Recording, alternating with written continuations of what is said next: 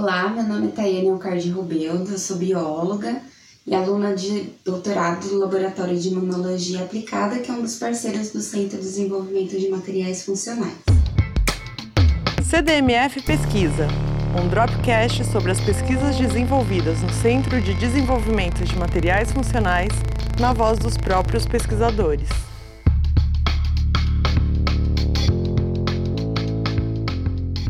Meu trabalho ele envolve é, a busca por potenciais tratamentos para o câncer de bexiga e atualmente a utilização de nanopartículas, seja como principal alvo das terapias ou até mesmo um coadjuvante, tem se mostrado promissor, é, visto os principais tratamentos utilizados até hoje, que são as quimioterapias, a rádio, é, cirurgia por ressecção e até mesmo as imunoterapias. Isso porque, principalmente, os pequenos tamanhos das nanopartículas é, possibilitam que elas sejam levadas até o microambiente tumoral, uma vez que o tamanho dos calibres dos vasos sanguíneos e vasos linfáticos geralmente são anormais, né? Tem maiores calibres em relação ao, ao, aos tecidos normais. Então, elas conseguem ser acumuladas no microambiente tumoral e vai favorecer a, a sua ação ali no, na região do tumor.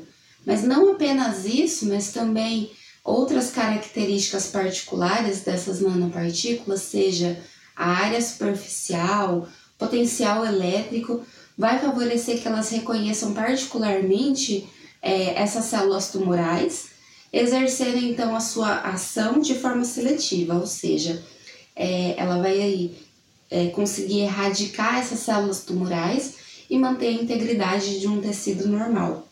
Então, o meu trabalho é, ele é particularmente focado é, na, no, no entendimento dos principais mecanismos de ação das nanopartículas para erradicação de um, de um tecido tumoral, ou ainda é, a inibição da proliferação dessas células tumorais ou a inibição do crescimento do, da massa tumoral ou até mesmo a inibição dos processos metastáticos.